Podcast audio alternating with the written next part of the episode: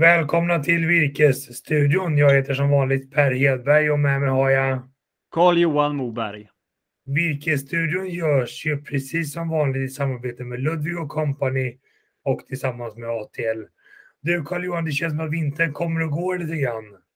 Ja, men det kan man väl lugnt säga. Jag antar väl att ja, men även om man kollar uppe i Östersund och Jämtland, där hade man ju regn för några veckor sedan och i södra Sverige så är det kallt och det är regn och det är snö ibland. Så att det kommer och går. Det som är lite positivt i det här att, eh, att det, det, går, det går ju åt ganska mycket energi just nu då, så man eldar ju ganska rejält med den biobränslen som har funnits i lager sedan många år. Så att det äts lite eh, rejält till och med törs jag nog säga på de här lagren. Eller jag hoppas att det äts på dem rejält också. Eh, däremot har man väl kanske inte sett någon, någon riktig prisstegring än på biobränslet. Men ju mer det äts på det, desto mindre lager till den säsongen som kommer nästa år. Så det är ju positivt för skogsägare.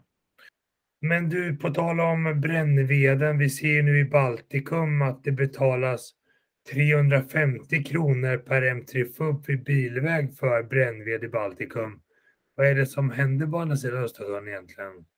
Ja, men vi har ju pratat om det tidigare, men Östersjön är ju verkligen en, en, en, en virkesmarknad och ligger ju väldigt strategiskt till mot de svenska förbrukarna utav kanske då eh, framförallt massaved. Och eh, när de har problem att få fram massaveden till de svenska bruken och inte för att betala upp på den inhemska marknaden så går man då gärna över Östersjön där och mer på en spotmarknad. Och det driver ju priserna där de varierar ju mer och självklart, men just nu ser vi höga priser både då gällande brändved som du säger, men även på massaved. Nej, men så här, vi ser ju prisnoteringar nu kring 700 kronor per M3 FUB för massaveden där borta också. Sen går en del till pallvirke och lite mer högvärdiga produkter, men det, det drar iväg i Baltikum och det brukar ju vara en signal om att det kan stiga i Sverige också, eller hur? Ja, nej, men det, det, det är självklart så ska man titta. Och sen är det ju alltid som jag säger till markägare. Du ska ju aldrig sälja ditt virke till första bästa.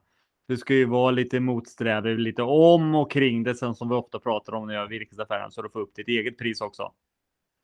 Det är en väldigt intressant virkesmarknad vi har just nu. Vi upplever en osäkerhet i omvärlden med risk för stigande räntor. Vi har en Ryssland-Ukraina-konflikt som blir allt mer, vad man säga, den kommer närmare på något sätt.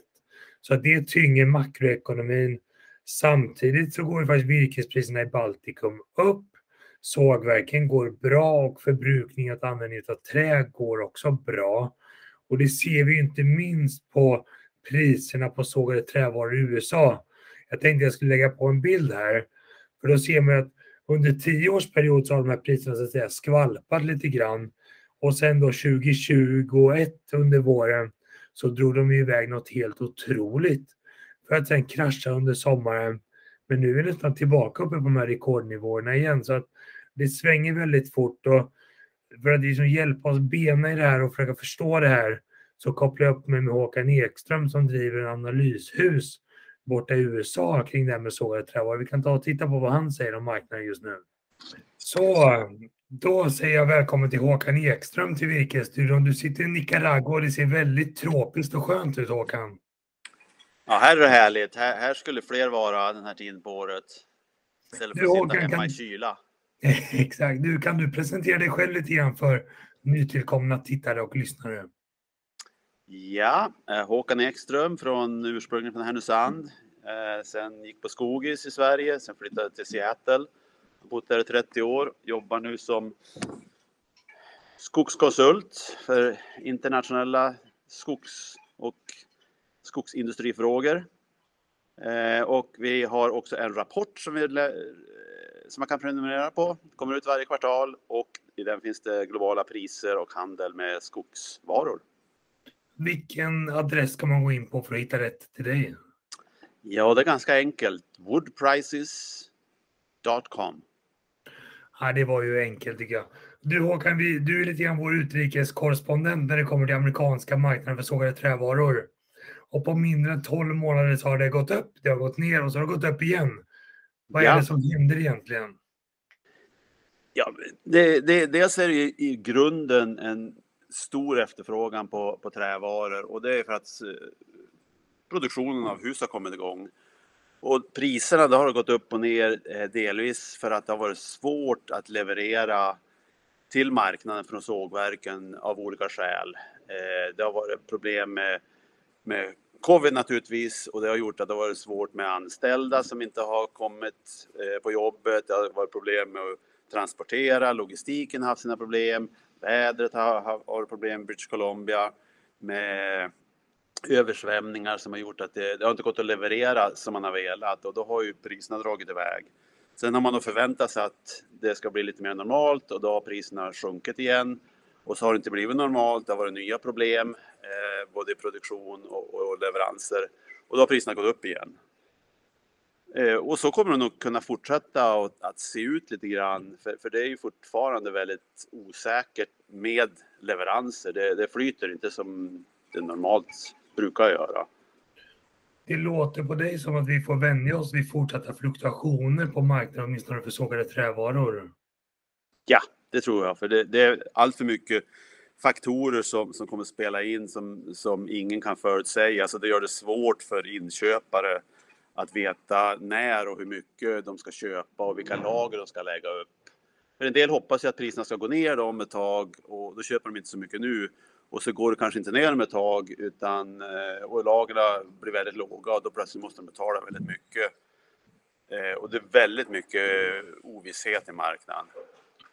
Jag har ju en teori om att de här fluktuerande priserna kommer få sågverken att få kortare och kortare kontraktsperioder. Och det skulle öka dynamiken i prissättning på virke ner till skogsägarna också. Vad tror du om den teorin?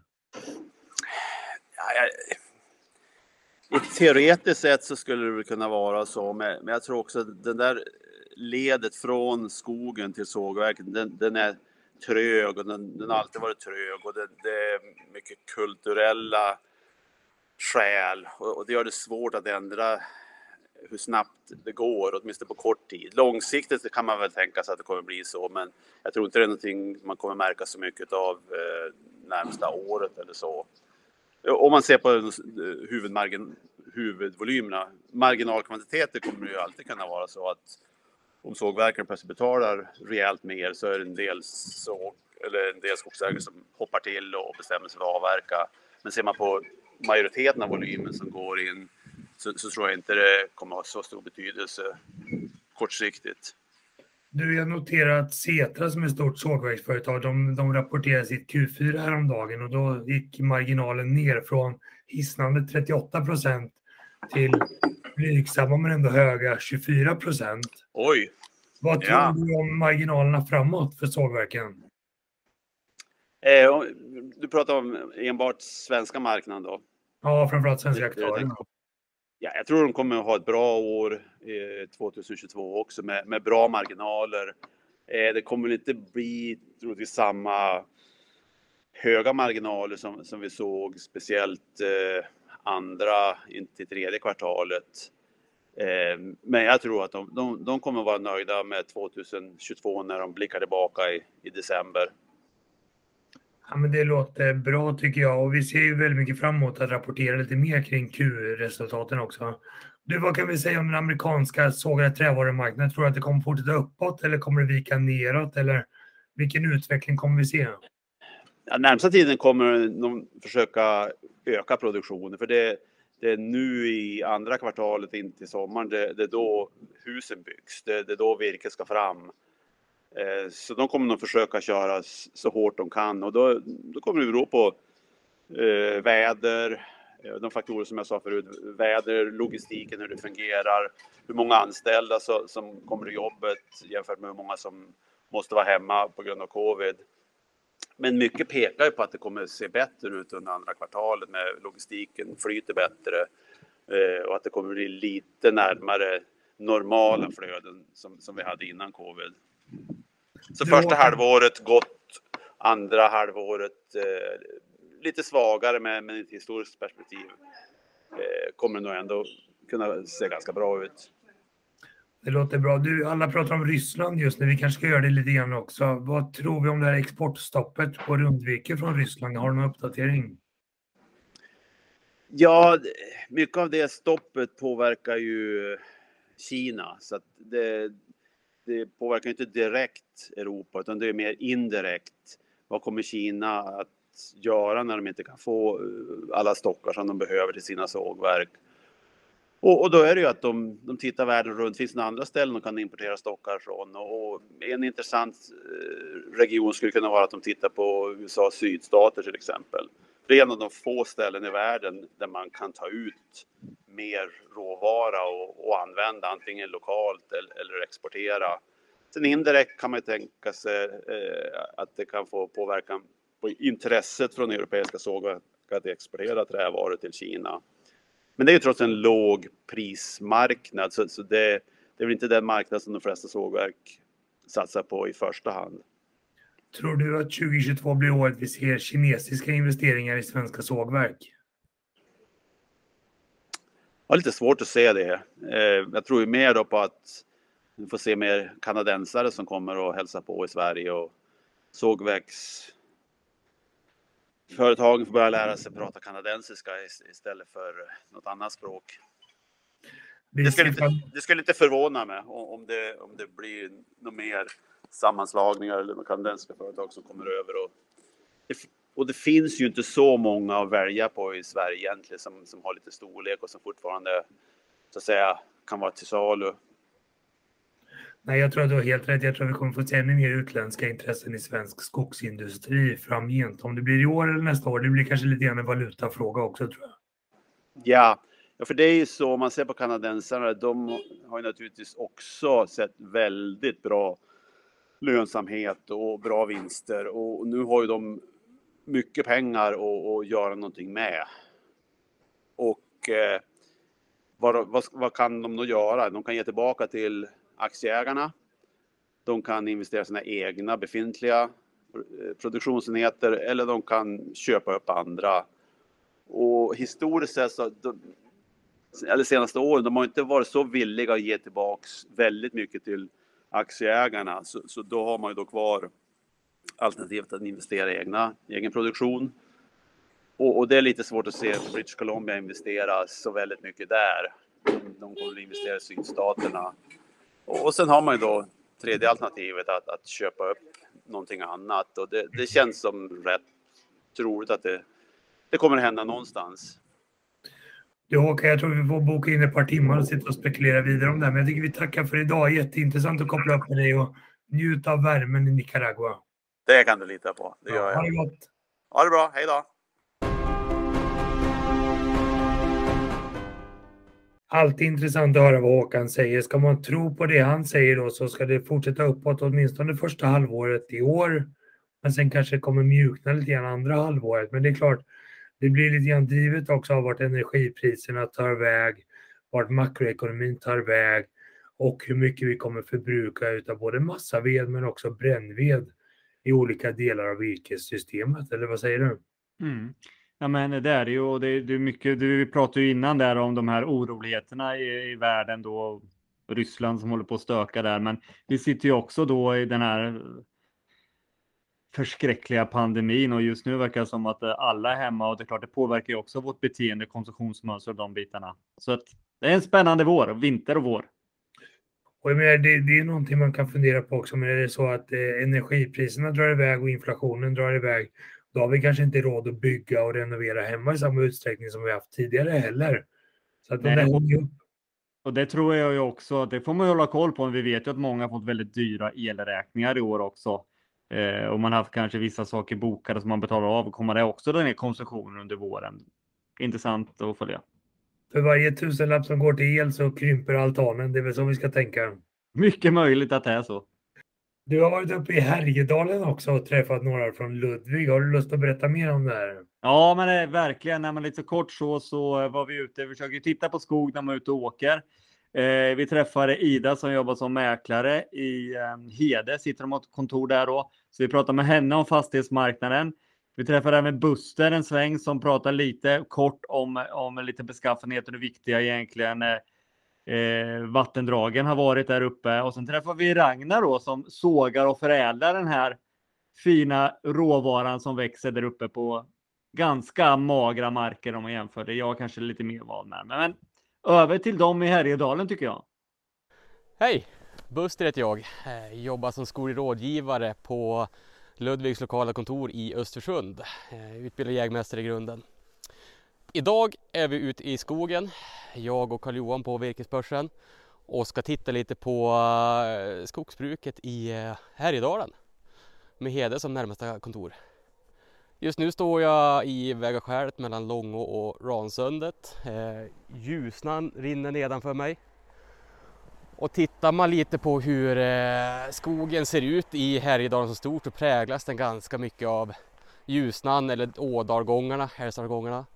Och då våra fjäll med ganska stora variationer i bonitet däremellan. Där den bästa boniteten återfinns i dalgångarna och blir lägre och lägre ju högre upp du kommer. Fastigheterna är ganska ofta talldominerade. Säger man relativt över Sverige så är de ju större som regel. Eh, infrastrukturmässigt så var ju tidigare historiskt sett eh, Ljusnan en viktig flottningsled. Det slutade man med på 60-70 om jag inte missminner mig och nu är det vattenkraften som dominerar Ljusnan. Idag nyttjas såklart inte Ljusnan som eh, flottningsled utan transporterna sker idag istället på eh, lastbil. Tittar vi på beståndet vi står i just nu eh, så är det ju väldigt nära väg. Eh, beståndet som sånt verkar ju alldeles precis ha blivit gallrat. Eh, jag skulle tippa på att det ligger någonstans runt 100 år i ålder det här och att nästa åtgärd troligtvis är slutavverkning.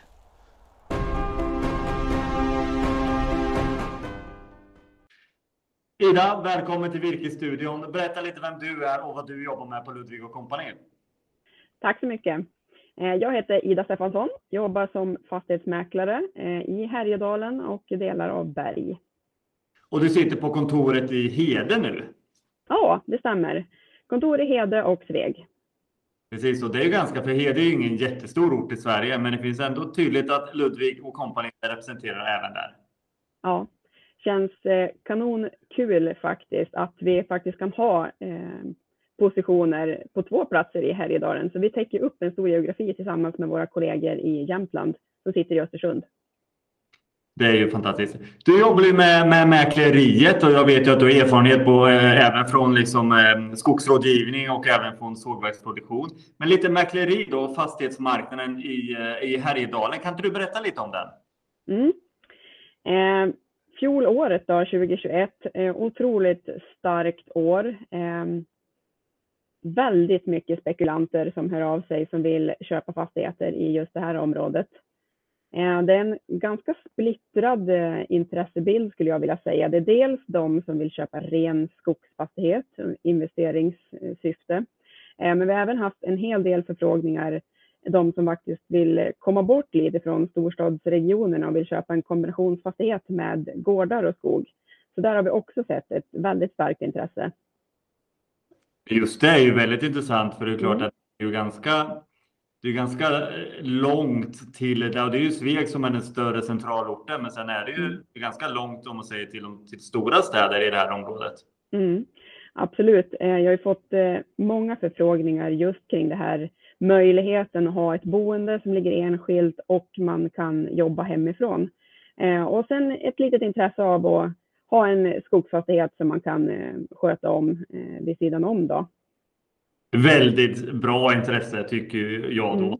Ja. Hur ska man ut, en, en förutsättning för att kunna jobba eh, hemifrån det är ju eh, bredband. Hur ser mm. bredbandsutbyggnaden Du som mäklare kanske har lite, lite koll på den i alla fall. Ja, eh, det är ju lite splittrad bild såklart i geografin här, men det finns eh, på många platser tillgängligt så att jag skulle säga att den är relativt god i alla fall i området. Ja, men det är bra och det kanske är så att de här skidorterna då i norra delarna av Härjedalen är lite dragluckor här också. Absolut, så är det. Om man tittar och går ner och kollar på den, eh, den fastigheten som är typfastigheten som du mäklar, hur, hur ser den ut? Vad är det för typ av skog egentligen? Eh, det är lite blandade fastigheter. Det finns ju dels då rena skogsfastigheter eh, med tillväxt till en stor del skulle jag säga. Nu är inte boniteten eh, särskilt hög om man jämför med övriga delar av Sverige, men Eh, det finns eh, både rena tillväxtfastigheter med lite yngre skog. Eh, sen har vi de här kombinationsfastigheterna som jag sa, där det finns en eh, gård i dagsläget med eh, ett eller ett par skogsskiften i anslutning till det här. Om man tittar på, eh, men jag vet ju en hel del som har köpt skogsmark just i Hälvedalen för intresset för jakt och de bitarna. Mm. Finns det andra intressen? Men alltså, det finns ju ändå fina fiskevatten och sådana saker också. Mm. Driver den marknaden? Eh, jakt som du nämner är ju en väldigt stor del. Eh, många förfrågningar kring vad det är som gäller kring jakträtten på de här respektive fastigheterna som vi hjälper till att förmedla. Eh, sen är det också, som du säger, fiske. Det är rekreation i största allmänhet skulle jag säga. Eh, möjlighet att leva och bo nära fjällvärlden. Det är vandring, skidåkning. Eh, helt enkelt ha lite mer enskild eh, plats att leva på eller ha ett fritidsboende på. Då. Vad är ditt tips då för den här personen då som letar skogsfastighet i det här området? Vad ska man tänka på och vad ska man titta på? Ja, Eh, dels då den här jaktfrågan som jag säger. Eh, koll, kolla med oss hur det fungerar och vilka möjligheter som finns. Eh, sen är det ju då belägenheten i landskapet. Eh, många spekulanter hör ju av sig och ändå vill ha en viss närhet till de här destinationerna som vi nämnde tidigare, fjälldestinationerna som finns. Eh, och kommer man en liten bit ifrån, eh, då har man ändå såklart eh, lite skjuts av den här expansionen som är i områdena, men man har den här ehm, friheten eller enskildheten på fastigheten som många söker. Så att, och vi har ju väldigt bra koll på geografin och lokala området här, så att den som är intresserad absolut kontakta oss och be att få en beskrivning av hur det ser ut. Därmed tycker jag alla gånger man ska göra. Håll koll på mm. er också på de objekt ja. som ligger ute. Absolut. En sista fråga. Eh, trädslagsfördelningen. Har du mm. någon ungefär hur det ser ut? För när man åker med bilen så ser man ju mest eh, tall. Ja, eh, jag skulle säga att det är absolut övervägande del tall. Så ser det ut i princip hela vårt landskap. Det är tall som är det dominerande trädslaget. Kommer man lite närmare fjällkanterna, då är det såklart inslag av gran också, eh, men mycket tall. Så är det. Med det så vill jag tacka dig Ida att du ställde upp här och var med Virkesstudien och på återseende. Tack så mycket.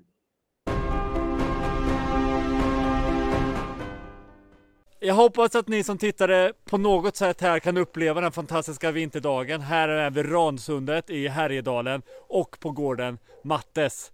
Här ska vi då prata och titta på lite om kvalitetsvirke. Och då tänker jag att du som ägare ett här får presentera dig och vad du gör. Hej, jag heter Ragnar Knutsson och då har en gård i Ransundet som sagt var. Jag sågar virke som levereras då till förslagsvis då byggnadsvårdare och andra som behöver bra virke. Ja men så är det ju. Det virket du plockar fram det är ju inte riktigt det man hittar på den allmänna eh, byggvaruhandeln. Vad är det för någonting som du letar efter, de stockarna som du vill såga här? Det jag främst använder det är virke med årsringar under 2 millimeter. Eh, för att det ska stå mot fukt, väta och alltihop på det och vara hårt. Det är det jag använder för och det är det kunderna eftersöker när de kontaktar mig. Ja men så är det ju och det är ju då många byggnadsvårdare som gör det men jag antar att det är även en hel del eh, vad ska man säga, privata byggnadsvårdare som gärna vill vårda ett kulturarv på en gård som söker sig till dig? Ja, så är det. För tendensen här att vårda sina gårdar har ju blivit mycket, mycket större nu de senaste åren tycker jag sett. Och då alltså det här med och handla då på bygghandeln för att köpa golv och sånt där, det är ju ingenting som jag rekommenderar. Och inte utomhuspaneler heller, utan då ska man ju söka kvalitativt virke. Ja men det är så, mycket är hållbarhet vi pratar om. Nu får vi se om den här skoten kommer med i bakgrunden, men så är det bara, så är livet. Med lite skoteråkning. Eh, men i alla fall att om man tittar på det, att, att titta på hållbarhetsfrågan som är eh, viktig. Och då är det klart att sätta, köpa en panel på en byggvaruhandel som kanske håller max 10 år. Mm. Eller nej, inte 10 år, men kanske 20-25 år. Mm. Men då göra det här, och man kanske man bara gör det en gång i livet också. Ja men så är det ju. För det är, man tittar på stugorna här och så tittar man då, som jag har sålt virke till Mellansverige och det där. Och då hittar man ju virke på kåkar, äldre byggnader som är uppåt 100-200 år. Och de har inte gjort någonting åt eh, panelerna. Nej men det är det ju. Det är fantastiskt att se när man kommer till de här gamla gårdarna. Och du har ju sådana kulturbyggnader runt omkring här också. Och det är ju inget nytt virke de direkt. Nej, i och med att den här är en fastighet som har gått i släkten sedan 18, början på 1800. Och det är ju ingenting som jag vet som är gjort åt panelerna heller. Utan de är ju sågade här runt omkring. Fantastiskt. Det här sågverket då, kan du berätta lite, lite kort om det? Det här är ett sågverk, jag kan såga 90 cm breda brädor i det. Och eh, det är 12 hästars motor är det. Jag har ju förlängt den så jag såg den är 8 meter lång. Och det finns ju möjligheter att bygga ut i den. Så det är det här jag använder. Och så använder jag en hyvel då, som jag kan hyvla både eh, fyra sidor på en gång. Till typ golv och utomhuspaneler och lister och allt vad som krävs av kunderna. Just det. Och eh, det är ju bandsågverk ska man väl säga. Det är det här också. ja, det här är ett bandsågverk. Ja. det. För det finns ju också sådana mindre sågverk som kanske drivs av en, en större motorsåg och sådana saker. Men det är ju inte långt ifrån så effektivt som det här sågverket är antar jag. Nej, det stämmer. Utan det är problematiken oftast är ju, det är ju bra mycket snabbare än att såga dem med en typ motorsåg eller en kedjesåg. Är det. Men det är, det är ju samma hantering runt omkring sågen. Det är ju, så det kvittar ju, men sågtiden är ju betydligt mer här. När man tittar på själva sågverksprocessen, de stora sågverken, de pratar mycket om att posta eh, själva stocken och sådana saker. Hur tänker du när du, när du sågar stocken i utbyte för att få rätt del av stocken till rätt eh, sortiment? Eh, Det jag gör, det ju, jag- jag utgår ju alltid från märgen. Och då får du ut ett centrum i stocken. Och jag sågar ju alltid bort märgen ifrån det, virke jag använder i och med att det är, det är inget bra att ha märgen med för all sprickbildning sker ju från märg. Så om jag skulle sälja ett golv där det finns märg så vet jag ju att kunden kommer att bli sur på mig för det kommer att bli en sprickbildning där. Så jag tar bort alla sånt, tar bort allt vad märg heter. Och sen så tar jag fram det virke som efterkrävs. Och jag har ett, ett ytterst litet förråd här hemma. Utan är det en kund som vill ha 5,5 meter eller 6 meters virke, då får jag åka ut i min skog och hämta hem det. Och då har jag förstått så att då en del kunder värdesätter att du kan ju positionsbestämma det här trädet och säga att det här, de här plankorna till det här golvet kommer från exakt den här platsen på den här fastigheten. Ja. Det tycker, jag har ju träffat på kunder som värdesätter det alldeles som för dokumentationen i sina fastigheter till eftervärlden. Alltså. Och då kan, kräver kunden det så kan jag gå fram där till trädet innan jag sågar ner det. Sätta GPS-punkten där. Så det är ganska bra. Ja men det är det ju. Det här är ju ganska långt ifrån det stora industriella skogsbruket och sågverkshanteringen som, som vi har till stor del. i- Ja, det är ju så det fungerar egentligen. måste. Men det här är ju verkligen ett sätt att förädla den här fina trävaran som vi får fram i de svenska skogarna. Och speciellt här uppe, men här har vi ju bra kvalitet på våra skogar, i våra träd. Ja, så är det. För jag tror medelåldern på det virke som jag levererar, alltså, det ligger runt mellan 140 och 160 år. Alltså. Och då har du ju då en eh, diameter upp till 30 centimeter. Och sen likadant när jag tar fram mitt virke, ändå kör jag fram det på sommaren med sexhjuling och en liten vagn, eller också på vintern med skoter. Och det innebär ju i och med att jag hy- sågar det trädet, jag sågar det här hemma och sen dessutom hyvlar jag virket så jag har ju då från ax till limpa. Så jag har ju helhetskontrollen på det som kommer härifrån. Avslutande ord för dig då som den lokala sågverksentreprenören här i Ransundet. Ja, det, det jag kan säga det är ju det att eh, om vi ser då till, det finns ju fler skogsägare. Och har man då intresse så kan man ju se till att man kanske investerar i en såg och sen säljer vidare för det finns ju en marknad för de kvalitetsvirke speciellt. Den är inte stor men den finns. Och är man noggrann så finns det en vinstmarginal i det. Istället för att man gör så att det går inte att konkurrera med eh, stora sågverken och tro att man kan såga kilometervis i timmen. Det funkar inte. Utan jag sågar lite med hög kvalitet. Ja men så är det ju. Det, är, det här går ju inte att konkurrera med de här enorma skeppslasterna som går ut från storsågverken runt om i Sverige. Det är helt andra olika marknader är på. Absolut. Och det finns utrymme för båda. Absolut. Stort tack i alla fall och nu tror jag vi går in och värmer oss lite grann för det är ganska kyligt här. Det gör vi. En kopp kaffe ska smaka. Tack så jättemycket att jag fick komma och besöka er. Mycket intressant att läsa mer om Härjedalen. Jag hoppas ni som tittar och lyssnar på det här också har gjort det. Och tittar man på den här fururåvaran där som man verkligen kan plocka fram i, i på de här enkla, relativt enkla sågverken så skapar det stort värde för många användare. Du, nu har precis kvartalsrapporterna börjat komma också. Jag vill bara berätta det att Setra, de såg ju sin marginal Ja, den föll ju kraftigt, men den föll från hisnande 38 procent ner till 24 procent, vilket i ett historiskt perspektiv är otroligt bra. Så att det går ju fortfarande bra för sågverken och svingar nu de sågade trävarumarknaderna upp då i USA och andra ställen. Så kanske den till och med kommer stiga under första kvartalet. Det ska bli spännande att följa tycker jag. Det tycker jag alla gånger. Och med det så tycker jag att vi kör en liten jingel från Ludvig och Company där de presenterar sin Ludvig Skog. Hej! Rasmus Lindgren heter jag. Jag jobbar som skoglig rådgivare på Ludvig Company i Göteborg. Jag skulle vilja slå ett slag för vår nya app Ludvig Skog där vi helt digitalt hjälper er med bokföring, bokslut och deklaration.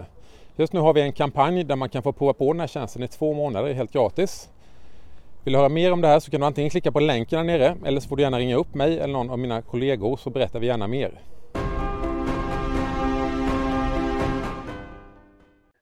Tack snälla för det Ludvig. Vill man höra mer om Ludvig och vill man framförallt höra mer om fastighetsmarknaden så släpper ju Ludvig nu i dagarna den här eh, fastighetsmarknadspriserna för 2021. Och vill man höra mer om det då kan man lyssna in på vår kvartalskväll som vi kör tillsammans med ATL TV.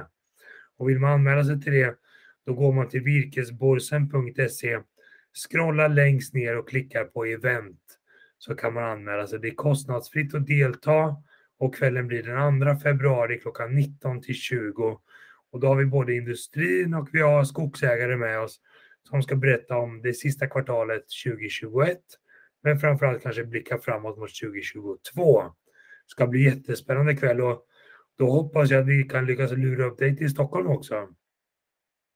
Är allting lugnt och man får åka så, så kommer jag befinna mig på plats i Stockholm i våran studio. Eh, och det här kommer att bli jätteintressant att se. Ja, men dels tror jag för dig och mig Per som följer här i, dagligen hur det går från de olika bolagen och sådana saker. Men även för er skogsägare, se till att vara uppdaterad. Det här är ett perfekt tillfälle att höra vad industrin säger, höra vad de som är ledande experter på fastighetsmarknaden säger och vad skogsägare, vad andra skogsägare säger. Och med på den här kvällen så är Christian Kopfer från Handelsbanken. Det ska bli jätteintressant. Han är analysansvarig för skogssektorn i Sverige då på Handelsbanken. Och det ska bli jätteintressant att se vad han dels säger om hur det gick förra året men också hur han blickar framåt och vad han tror om framtiden. Det här blir en kanonkväll, så glöm inte att anmäla till det här. Stort tack för idag Carl-Johan. Vi ses snart igen. Det gör vi. Ha det bra. Hej.